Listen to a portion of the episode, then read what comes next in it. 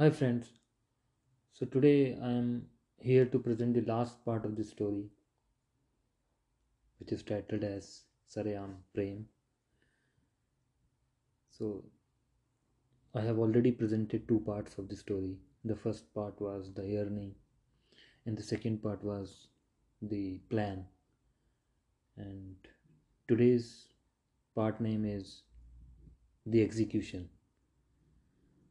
So, till now what has happened that that Firoz and Vijita are in condition that they are not able to meet to each other uh, due to miscellaneous reasons.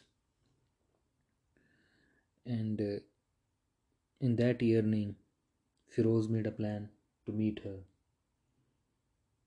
So what was the plan for what exactly was the plan you can hear in the in the last part.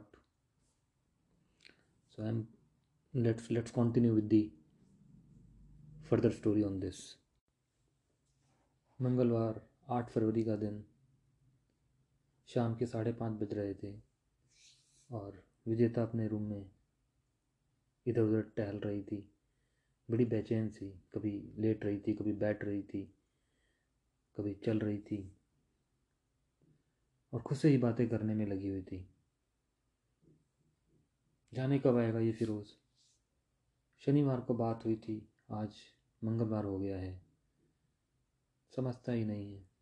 DP देख देख के कब तक काम चलेगा? तभी अचानक विजेता को गली से अचानक किसी आवाज़ का आभास होता है। अरे, ये तो वही आरती है। फटाफट उसने अपने आप को शीशे में एक झलक देखा। और भागते हुए अपने फ्लोर की बालकनी में आकर खड़ी हो गई।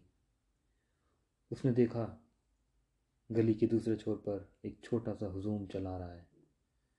कुछ छोटे छोटे बच्चे उस हजूम का हिस्सा हैं और आसपास उछल कूद मचा रहे हैं।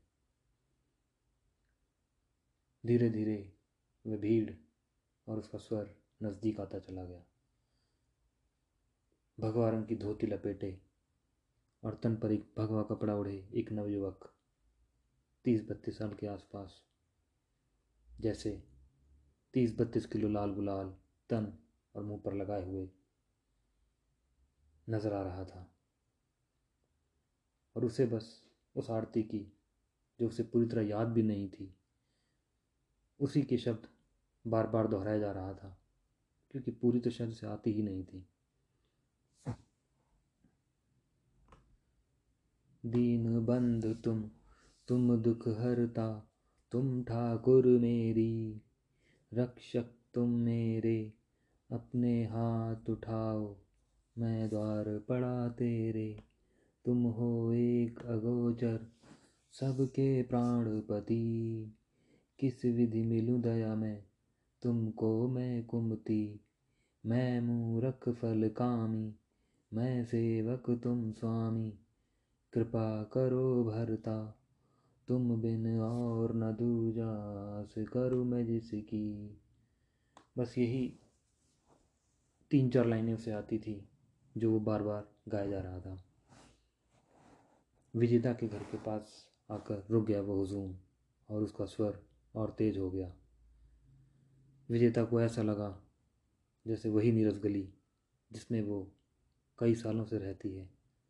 रोज़ खेलती है, रोज़ आती है, रोज़ जाती है। वही गली अपने समय काल में, आज इस पल में सबसे मधुर अवस्था में है।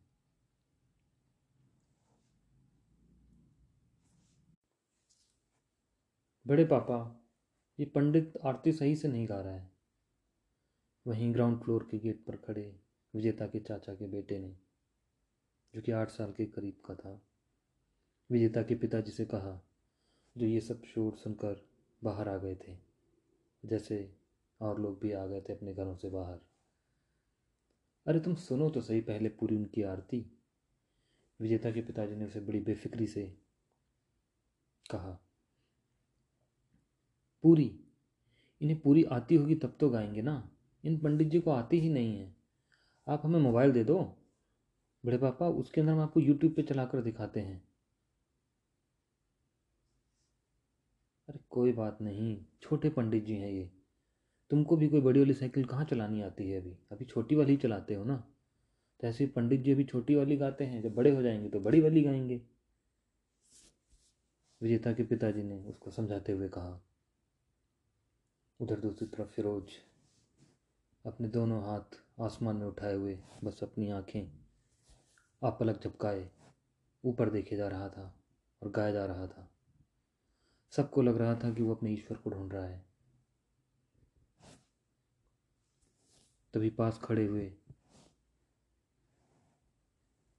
विजेता के साथ वाले घर से एक अड़तालीस से पचास साल की उम्र के शुक्ला जी ने पूछा, पंडित जी, ये बताइए, भगवान मिलते हैं क्या आजकल? ईश्वर मिलते हैं सिर्फ़ प्रेम से। फिर उसने बिना उसकी तरफ़ देखे जवाब दिया तो आपको मिलेगा। फिरोज ने ऊपर देखते देखते ही जवाब दिया, हमारा तो सामने है। आँखों में भरे रखता हूँ उन्हें।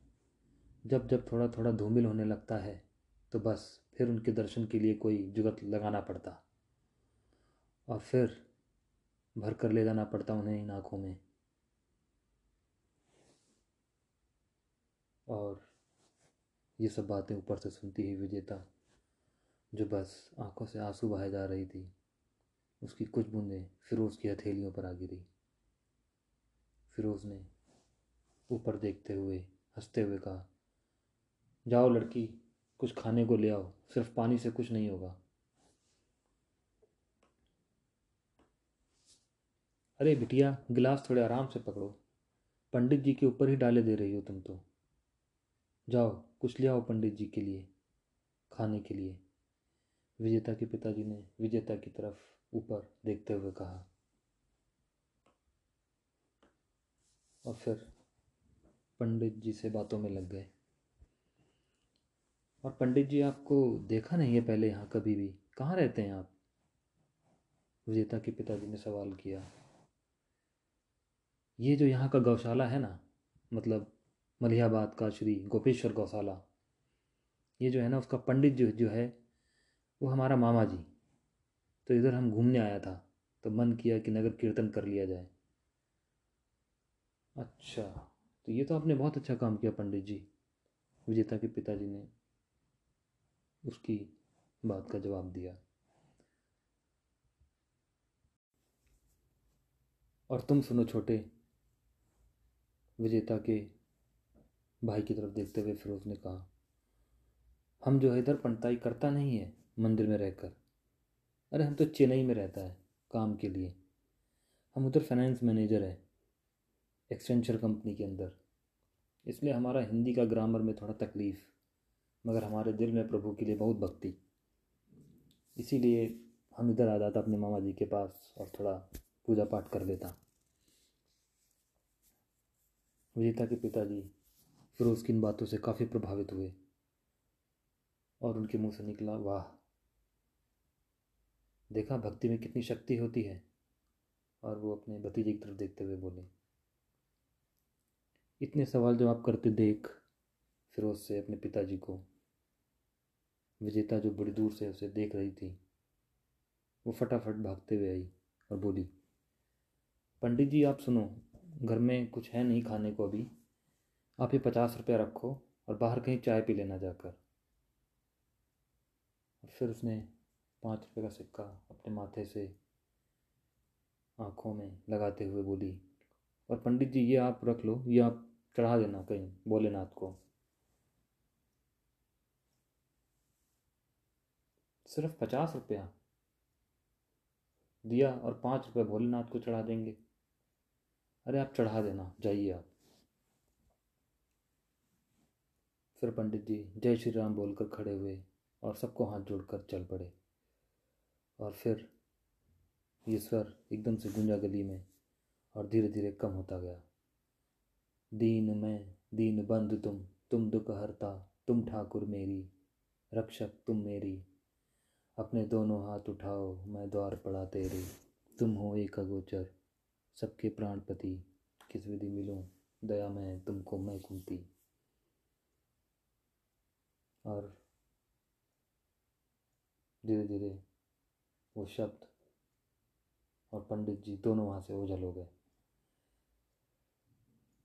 विजेता के मन में गाना गूंजने लगा, मेरी आँखों को ये कैसा मंजर मिला, तेरे हर नक्श में बस खुदा ही खुदा। So thank you friends this is how the story ended with the meeting of these two lovers. Thank you. Bye bye. Thanks for listening.